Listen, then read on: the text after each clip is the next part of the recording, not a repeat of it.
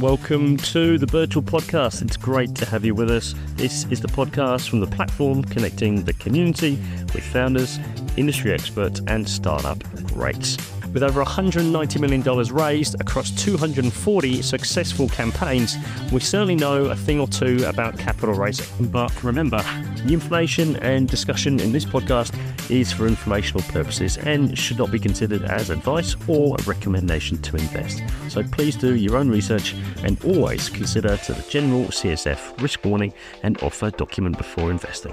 And today we welcome Adam Guskitch, the CEO and one of the founders at MediGrowth, a leading Australian medical cannabis company which took the Birchal platform by storm. They raised a massive $3.4 million here on the Birchal platform just a few months ago. And today's catch up is all about hearing how that actual raise was for Adam and the team, what it was like, and how they nailed it so successfully. And not to mention what they've been up to since, including his trips over to the US, learning about the different products over in the United States and the Canadian market. And we also get to catch up and get an insight onto what's happened with the medical trials, which hold such promise and such an opportunity for MediGrowth here in Australia and potentially globally. Let's dive straight in. Thanks so much for joining us. Adam, welcome to the Birchal podcast. Thank fab to have you here. Thank you very much. Great to be here. It's fab to have you. So, a bit of a dreary day here in Melbourne, but certainly not a dreary story when it comes to MediGrowth in terms of the success you had last year on the platform. But we want to focus the conversation today really around you know, what comes next. It's really obviously there was a huge fanfare of success, and you did an extraordinary job in terms of your raise. Before we dive into you know what 2024 looks like for you, how was the raise for you look, upon reflection? It's been a few months now, so yeah, what are your kind of top takeaways from it? Absolutely. Look, the raise was uh, an incredible ride. And I remember some of the advice we had from the Birchal team, you know, just as we started to launch into the early stages was that, you know, really it is quite an intense period for yeah. founders. And I think that is uh, some very critical advice. It was a very intense period. Yeah.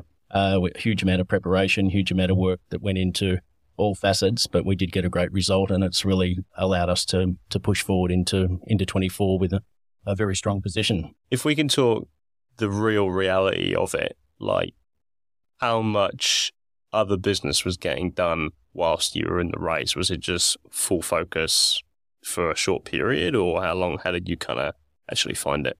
Look, we certainly crammed uh, many, many hours into a 24 hour period uh, right. uh, wearing our MediGrowth hats. So we did have business as, as usual, but we were very well prepared in terms of the work that we'd done prior to hitting the go button on launch day. Yep. So we felt we were quite well positioned, notwithstanding that we, we then spent a lot of time in terms of investor engagement and, and really just comms with investors and potential investors during that period as well. Okay, cool. And just for my understanding, like what was the lead in to it? Like it sounded like you obviously knew you were going to be raising capital. Like what kind of time frame did you allow to prepare and, and that kind of thing? Yeah, look, we we'd been um, preparing probably for some time in terms of just uh, a, a, broad sort of conversation with with the team at Birchal, and then really a few months prior we started to work towards just putting our offer document together and uh, and a host of collateral and assets that were were all part of the raise. So cool. realistically, probably you know a pretty intense sort of three month period prior to alongside business as usual. It's a big it's a big ask, isn't it? It's a big ask of founders when you've got a lot going on. You know, like it's um I hear a lot of founders talk about how it's like a you know, it's a whole new job you have to take on as as the founder. You know, there's the business and then there's the capital raise. The upon reflection, like how did you find navigating a community versus trying to pitch one venture capitalist or a couple of you know highly sophisticated experts in the in the cannabis space? Say, yeah, look, just a very interesting process. I think having having very clear messaging in our pitch video, for example, I think it, it gives you that scalability of voice to, mm. to really communicate your vision to to a whole community out there. Uh, so we, I actually found that the process very enjoyable because we did engage with a lot of people, a lot of investors, a lot of potential investors, and build a very good community to support MediGrowth. So I think that was really important as part of the part of that sort of um, strategy moving forward to to have some brand awareness and, and a community around us. Do you think your type of business suits a community funded raise? I think it does. Uh, it's a yes and no answer. I mean, in, in a way, there's two divisions to our business, and there's the very community focused and patient driven side of the business, and then there's the clinical side of the business. So they they are somewhat different worlds, but certainly the patient focused and distribution side of the business uh, relies on um, very much that that patient first approach. Yep. I'm intrigued. Post raise, you know, you raised 3.4 million, if I'm not, uh, sorry if I'm if I'm correct. No, that's correct. Yeah. Yep. And I I saw recently, you know, you've spent some time popping over to the US. Obviously, huge market in terms of this cannabis play. So, for those who are less familiar, just give us a short intro to MediGrowth in terms of what your positioning is and, and the type of business you actually. Yeah. We've now been around for, well, we, we've uh, incorporated the business in very late 2017. So we have been around for a number of years and we weren't the first, but we were probably within a very early cohort of, of businesses that were in the space here in Australia. So our business uh, has evolved like many in the space over time. And really where we're at today is a, a, a distribution based um, supply business. So we have a number of medicinal cannabis products available to, to Aussie patients and we have an R&D side of the business as well. So uh, a very strong collaboration with Deakin University, uh, who we've worked closely with on a number of projects. Cool. And so you're you're trying to be the what would be a comparative in terms of maybe a different different sector. You, you're trying to be the, the Colgate of the um, of medicinal cannabis, or Well, it's an interesting space. I think the truth is, in a rapidly evolving landscape and yeah. a new industry, uh, it's a non-linear path. So our pathway has had many turns, you know, since inception. I think where we're trying to position ourselves now is is a recognised brand leader in the medicinal space. So mm-hmm. we would like to uh, ensure that doctors are aware of our our brands and our mission uh, and hopefully that reflects in great outcomes for patients. And probably secondary to that, then you've got the R and D side of the business that probably is a little a little bit more pharmaceutical approach. So yep. ultimately, there's ambition to have um, products registered under a, a, pharmaceutical landscape that have a, a cannabis or cannabinoid uh, formulation. It sounds like a lot, a lot of money, right? Three and a half mil and it and it's not an insignificant number. But in the pharmaceutical world, it's like a drop in the ocean, right? Correct. Yeah. And everything, as I and I'm no expert in this space, but everything in trying to get it legalized, trying to get it um, to a point where you're yes certifiable, like quote unquote safe or whatever that is. That that sounds like a horribly expensive um, process. would that be that be fair? Look, certainly the traditional clinical trial pathways to register any medicine, whether it's cannabis related or otherwise, yeah. is an incredible lengthy and expensive process. Um, the reality for medicinal cannabis in Australia currently it's a, um, a, special access scheme or unapproved medicine. So there are pathways for patients to access those medicines, and there's a lot of data uh, already established in Australia for CBD, for example, to be actually an incredibly safe medicine and, and very efficacious and, and proving therapeutic benefit for a lot of patients. Yep. Um, I think on the flip side, the pathway to that clinical approach definitely longer term, bigger, bigger bank book, and likely, um, you know, partnerships and and more funding required for you know really pushing into that landscape. So it's a very collaborative space by the sounds of things. It's not just like MediGrowth going on their own, charging it through the, and having to take it all on. Is that is that right? When it comes absolutely, to- yeah. I think industry wise, there's a lot of collaboration uh, and a lot of interest from government and university on the, the research and, and R and D landscape. So okay. uh, we've been uh, found a very receptive audience to to our endeavours to engage both government and and university to try and really push forward to to get that clinical data set that really most doctors want to see. Right. And is that data set what turns medical people around when it comes to like this, the quote unquote stigma of this space?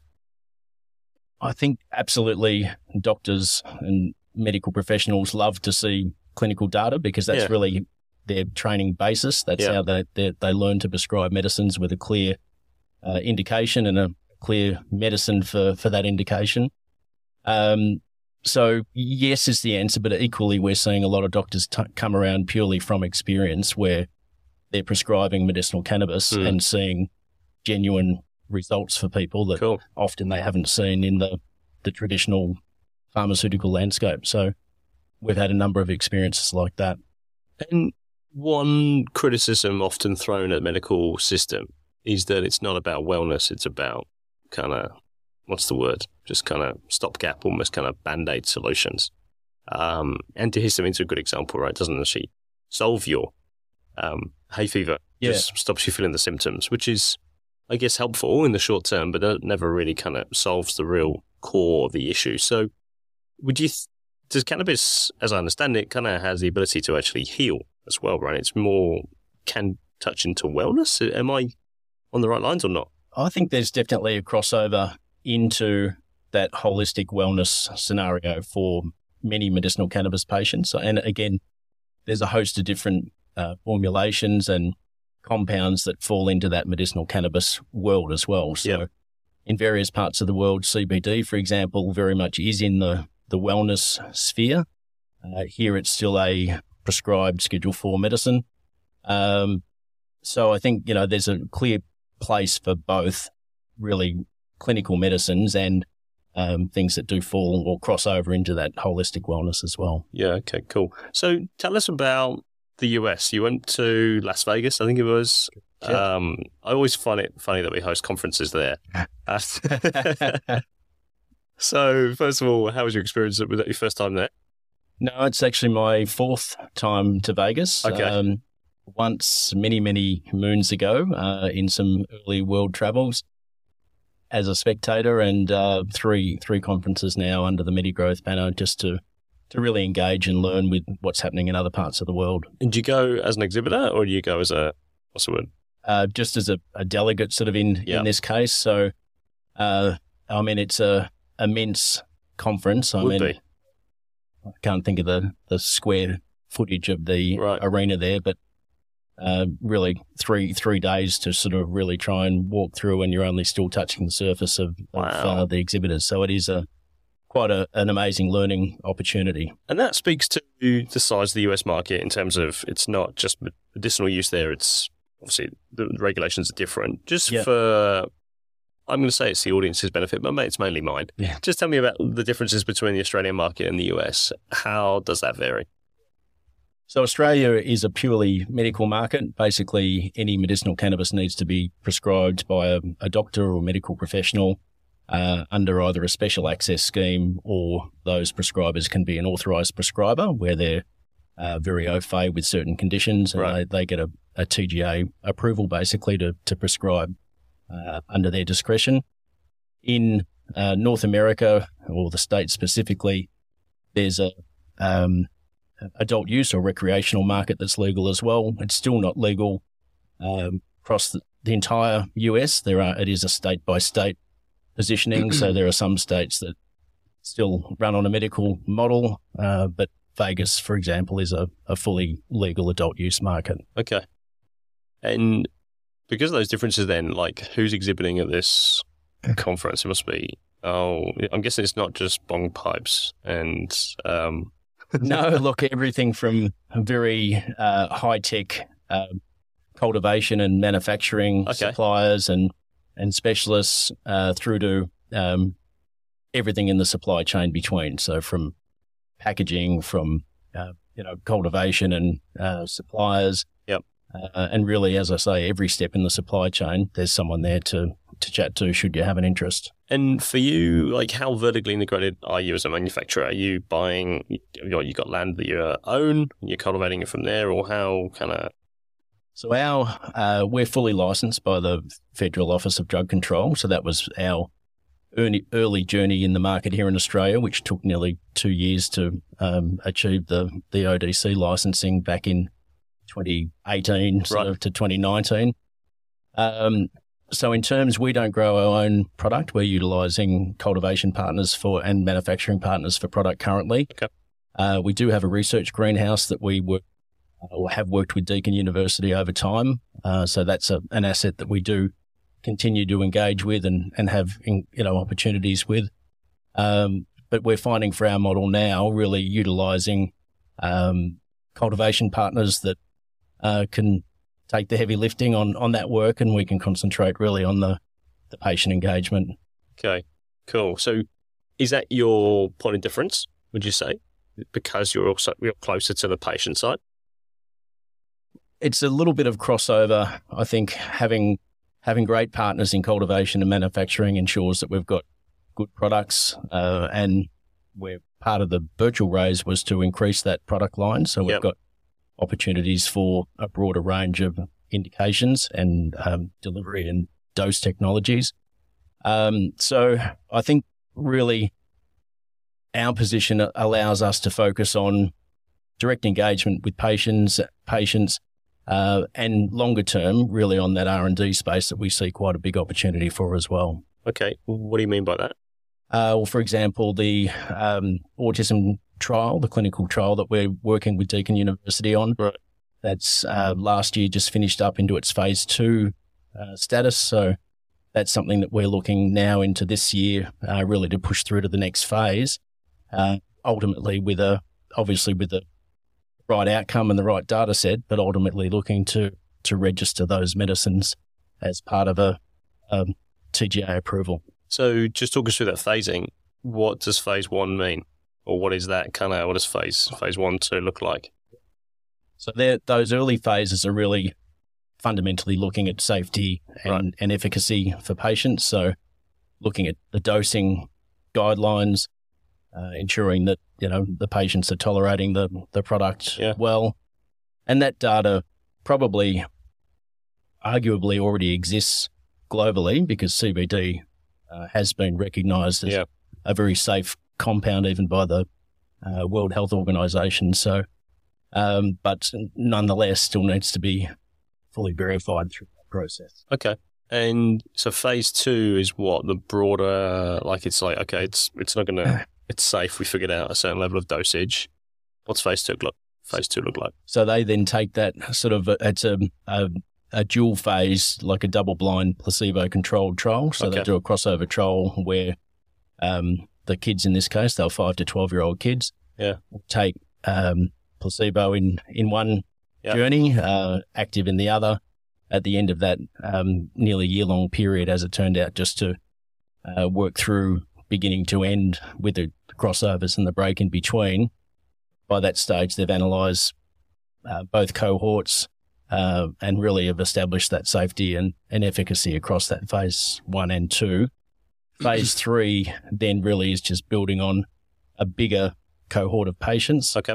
a bigger or wider demographic, uh, and often uh, multi sites. And where you just on the patient piece, especially uh, maybe the first line. Let's, let's start with the headline. What's the key outcome you're seeing around autism? What's the what's the benefit to someone who's autistic? So the our trial uh, is looking at um, behavioural and neurodevelopmental um, challenges within uh, the autistic community, within that sort of age range, five to twelve year old kids. So the outcome really that we're looking for there is uh, in, uh, decreased anxiety, um, uh, the parental stress indicators. So broadly, as a family, often there's a range of um, stresses that come with managing some of that behaviour. So Yep. lower parental stress uh, scales uh, and just broader behavioural improvements in uh, autistic. Okay. Wow. That's um actually I had a friend of mine who talked about his toddler who was using some sort of CBD oil Yep. at bedtime. He said it was like it's like day and night in terms of the application of it um, between the child. So okay, so phase two, more sites, more uh, broader rollout. What's the kind of time frame on that in terms of the next step piece? So those uh, protocols for phase three are currently being developed at present. Right. Uh, so that's really probably to the to the middle part of this year. Still with some steps to go through uh, at the approvals and the Human Research Ethics Committee and a, f- a few steps along that line. But Okay. um, over the course of this year, uh, we would be expecting that uh, all things considered, that should be coming into to fruition. And if that does come through, what does that open up for you? What's the market opportunity there?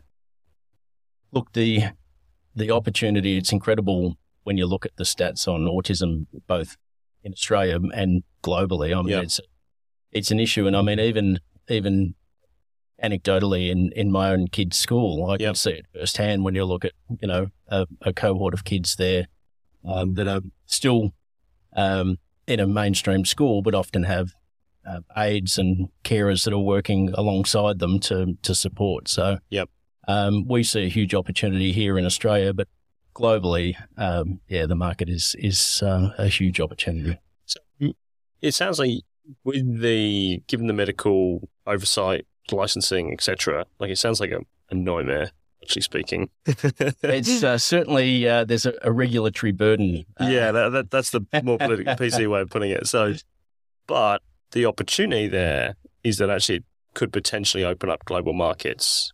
Uh, is that right? Is that is that my Absolutely, yeah. Okay. And that's very much our intent, really. We've looked at um, our sort of dual pillar business for having the the current distribution and um, unapproved medicine sales to very much uh, build a revenue pipeline to support uh, that really bigger picture opportunity, Yeah. uh, which is or, or you know, potentially those global markets for registered medicines. Got you. Okay.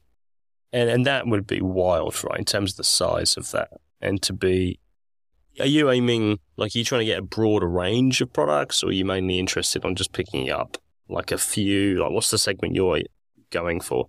So the the autism um, came about because there was an existing relationship with with Deakin and um, existing school of psychology and some um, global leaders in that um, Right. that area.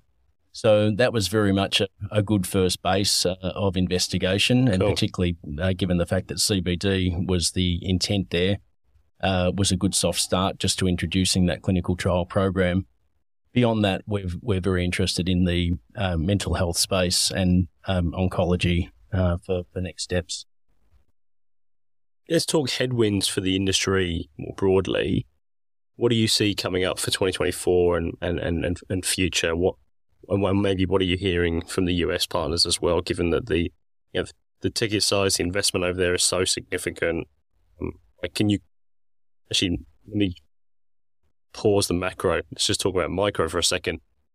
You're like as a developer or manufacturer down here in a small market, how do you feel about those bigger players out there? Do you feel like they're a threat? Do they feel like are they kind of helpful because they're not going after the niches like yourself? Or Look, I think there's there's always competition. There's Yeah. there's always players doing um, things that we're not privy to in, in a market. Uh, we we feel very privileged to be a part of the Australian market because it is somewhat protected uh, Right. in comparison to other parts of the world. We've Okay. got a, a CBD um, industry, for example, that's still um, prescription basis. Some would argue that's you know compared to other parts of the world where it's broadly more accessible. Um, some might argue that you know that is a little bit onerous, but it ensures that there's uh, full over full medical oversight for patients, and I think it's just so important when you look at some of these kids, for example, that you know there's a whole host of intricacies that um, patients need managed with with some professional oversight. So, I think the that little bit of um, protectionism here for our our model here in Australia is Yeah. really interesting because it allows um, there's some barriers to entry for overseas players. Not to say that you know, look, already there are many here. It's a competitive landscape, but um, we see opportunity for companies like us to really propel, based on the fact that we're we're collaborating locally. We've got great uh, university and government support, and Yep. we see that as a really important stepping stone to to try and then move beyond the borders in in the coming years. okay, but really that like it's almost like a defensible moat, which is very helpful as you're getting bigger and waiting for things to come through trials, etc. And then to uh, yeah, so you can't get smashed straight away, as it were. Exactly, yeah. Yeah, And it's a it's a head start. I mean, there are large multinational pharmaceutical companies that are very involved Of in course. cannabinoid medicine. Um, some of those with, you know, notably with uh, multiple sclerosis and Right. rare forms of childhood epilepsy, for example, those companies that have been able to um, bring out the clinical data set are now, you know, in an incredible position uh, based on uh, those very defendable um, and and quite unique medicines for often quite unique indications. Cool. Okay. Interesting. So let's go macro then. So headwinds for the industry, biggest challenges. What do you think it 2024, 2025 brings?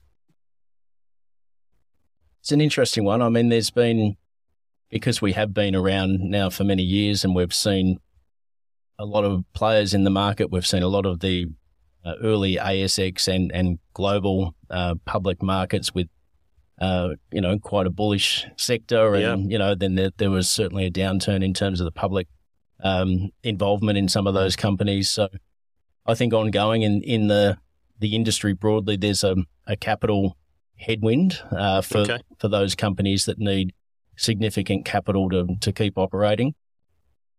Again, we feel we're very well positioned in that um, landscape because we're not um, bound by the huge capex that some of those uh, bigger players and um, organisations are, are trying to sort of keep within fundamentally. So And why are they so? Why, why you mean from an expense piece, or they're just Well, set up differently? Or Yeah, many of those players um, have um, huge cultivation greenhouses, for example. That, Okay. you know, um, just just in terms of the the day overheads Yeah. on day, month, week, and and annually. Uh, we're a very lean operation, lean team. Um, not to say, you know, we are certainly scaling and building, but we we are fortunate not to to be in that situation where we're we're bound by by those overheads. And are you seeing those companies start to lay people off, or because I know that was a key part of your raise, right? You wanted to bring in and build out that that team of yours. Yeah. So you're seeing that really as a potential opportunity, bringing some of that expertise from those companies as they start to. Look, there's a, a great skill set out there, and it's a very uh, nuanced skill set in the medicinal cannabis industry. Yeah, it's can imagine. There's a crossover from traditional pharmaceutical, um, but there's a steep learning curve even for pharmaceutical Right. uh, executives and professionals as well. So Why is that? uh, just a, a learning curve, probably on uh, the nuances of um, the varying medicines and varying medicinal Okay. cannabis, where they don't have that um, data spec sheet that you can almost um, go in and, and sort of present by rote. It's Right. this, this, this, this, and this.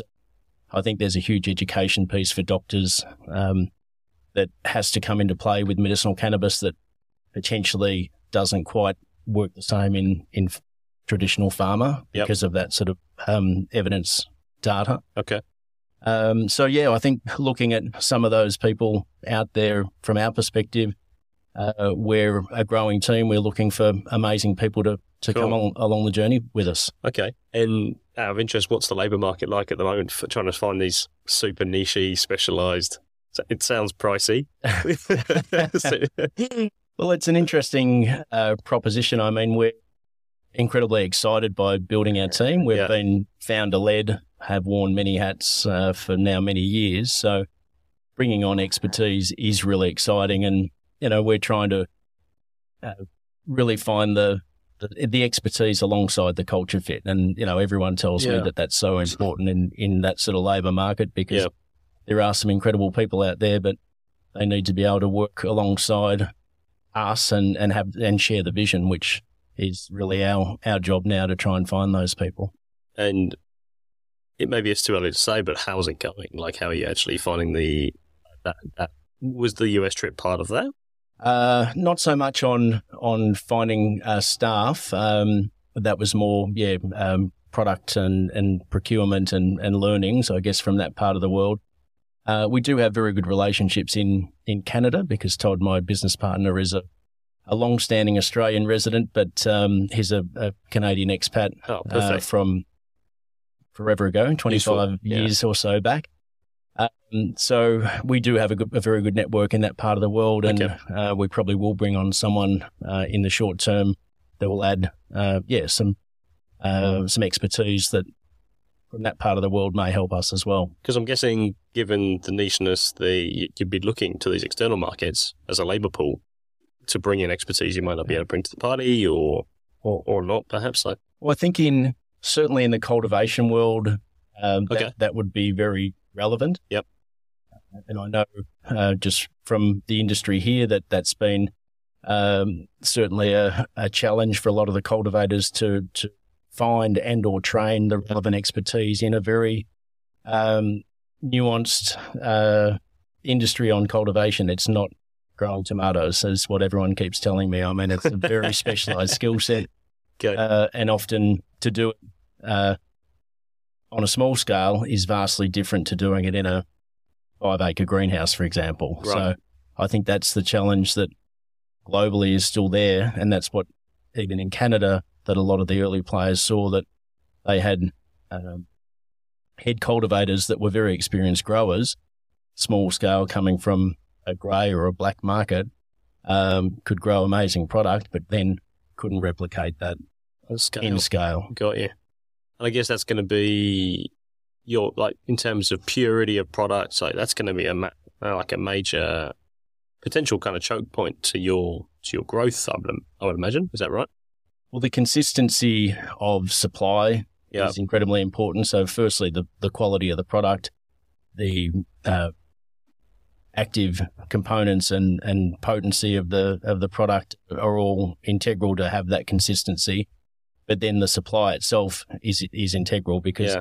often patients are, are having a result, uh, have been on a medication for, in many cases, many months or or more, uh, and if if uh, if supply runs out, it's not as easy as just finding another product because of all the the nuances in dried flower, for example. There's a whole host of different potencies, cannabinoids, and and others that uh, can really make the difference. And as I understand it, this would be quite significantly different from pharmaceuticals because it's all drug based. It's all artificial compounds, etc. Is that fair? It's definitely fair on on the flower side. It, it's a, a a a unique product to grow, Yeah. and the um, the reality is that not every batch comes out the same as the last, even under the same conditions.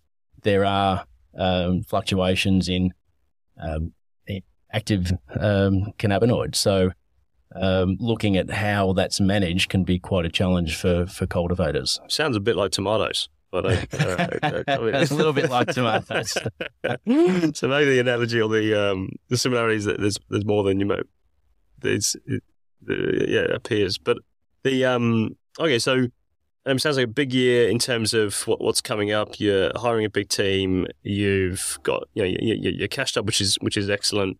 Do you think we might see you here again here at Birchal in terms of for, for future raises? And um, on what kind of time frame you do you see you might need capitalization again or how are you thinking about that?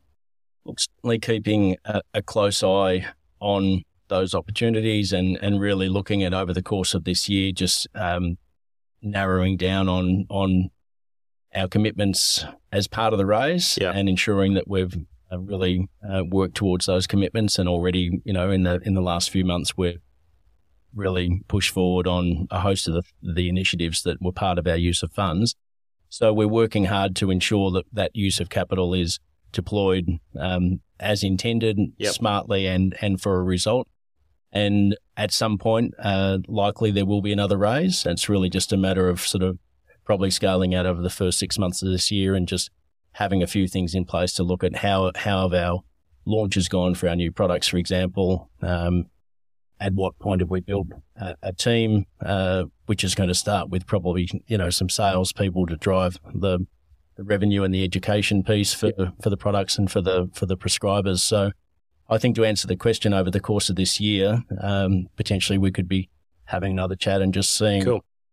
Really what we need to do to continue to grow, and that's the intent that we want to ensure that we're not in a position where we're uh, we have great plans but we don't have the capital. Yeah, sure. And I think it's um, you know, as much the headwinds around capital are going to be a constraint for some. I feel like it's an opportunity for others, and I feel like you've got a strong base.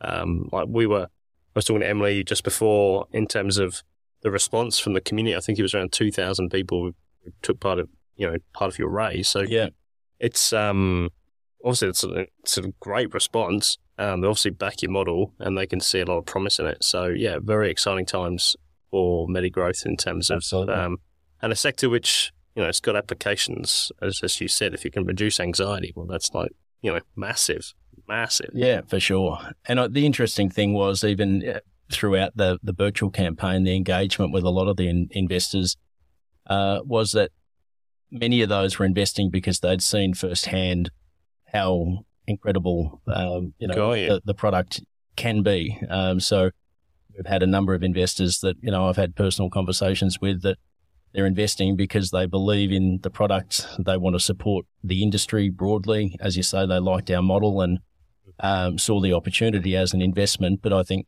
beyond that, uh, there is a big community that really wants to drive home uh, taking that stigma away from Yeah.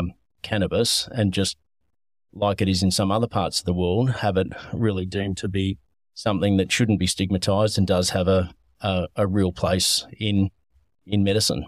Yeah, interesting. It's um yeah, such got it's like a it's got such potential, right? And I think if you can get past the uh, the legalization piece or the you know the kind of antisocial piece, maybe. But um, yeah, sounds like a really like a blue ocean, say in some regards of opportunity and in terms of in terms of wellness for people. So, Adam, it's been um awesome to have you on here. Thank you so much for coming in to this really wet and miserable day here in Melbourne. But it My might pleasure. might be beautiful sunshine by the time we leave. Who knows? And um, yeah, thanks so much. We're really excited to follow the journey of MediGrowth, and um, thanks for using the Birchal platform. Uh, just maybe want to leave. What would be your one token or a piece of advice to a founder considering raising capital on the platform, and or even just raising capital? Period. Perhaps what would be your your nugget? I think it would be be prepared and uh, don't underestimate the uh, the power of the offer document and, and the complexity of an offer document to really uh, ensure investors are um, fully educated on your mission because we found it a really interesting process. We've had uh, offer documents before and uh, we have pitched before, but really getting that concise out, out of my head or our collective heads onto paper to ensure that somebody that doesn't know anything about our business can quickly understand the model Yep. uh, is actually a lot harder than it may seem. For sure. And just on that preparation piece, so it took you three months, you said, is but it sounds like you've been really kind of working on that since you started in terms of solidifying what the offer is and point of difference, etc. Absolutely, yeah. I think it's interesting just how how the, the journey continues to evolve, and really from from the early stages in in an industry where there was really no industry, no patients, Yeah. and companies that were unlicensed and really no different to us, all Yeah. really just trying to trying to sort of find their place in a new industry. Uh, that's been part of our journey to say, well, where do we want to sit in an industry? And that has evolved really over time. Uh, uh, originally, back in 2017, we were applying for licenses, really with intent to to cultivate uh, and to manufacture. And we do still have uh, ambitions for manufacturing. We are fully licensed. We do have a greenfield site. We've got very strong support for that site. Um, but ultimately, you know, you you flex with the opportunities Yeah. that you're given, and uh, we've worked with with the capital available to us as well, and we feel that that's put us in a pretty good position to to really come into the market in 2024 when the market is actually really there, where there wasn't much of a market back in 2017, for example. Yeah, it takes a long time, doesn't it? It's um can be painful when you're bleeding edge type of personality. well, nothing happens quickly enough, Yeah. uh, and that still happens today. I'm an incredible, incredibly motivated person and incredibly uh, impatient person at the same time. Because as Yeah. a founder, you you're always trying to make things happen quicker than probably is humanly possible, but continue to try. I feel like it's not dissimilar to growing a child or nurturing a child in some regards because it's kind of like I've got a three year old. I'm just like, come on, like when can we go on a bike ride? And you know, just like it's uh, and it's that kind of impatience slash which you kind of have to go. Okay, this is it's it's development. Trust the process. It's okay. So it's um I'm not sure if you would agree with that. Kind of Totally, like you've got totally three, so agree. you're yeah. I'm what's a I'm yeah a mentee in this regard. So it's a journey, and I keep reminding myself of that when you know we're looking at blocks of period. Often I say to myself, "Oh, nothing's happening quickly enough," But every three months or six months or, or 12 months, you look back at what you've achieved over that time. Yeah. And you actually realize you've achieved a huge It's amount. extraordinary, yeah. Uh, so, you know, I, I do remind myself of, of that, that really we need to look long term. And your analogy on, on raising kids is exactly the same. There's a whole host of uh, different uh, tranches of kids' lives where you have to put the work in and then you get to a, an outcome and then you have to put more work in. Yeah, Trust me. yeah. Thanks very much, Adam. awesome. Well, I think let's leave it there. It's been a pleasure to have you on. We'd love to have you back on, maybe down the track. um, Absolutely. hear about progress and as things play out. Um, very exciting times for MediGrowth. And yeah, thanks for being here, Adam. Thank you, Michael. It's been, been a pleasure.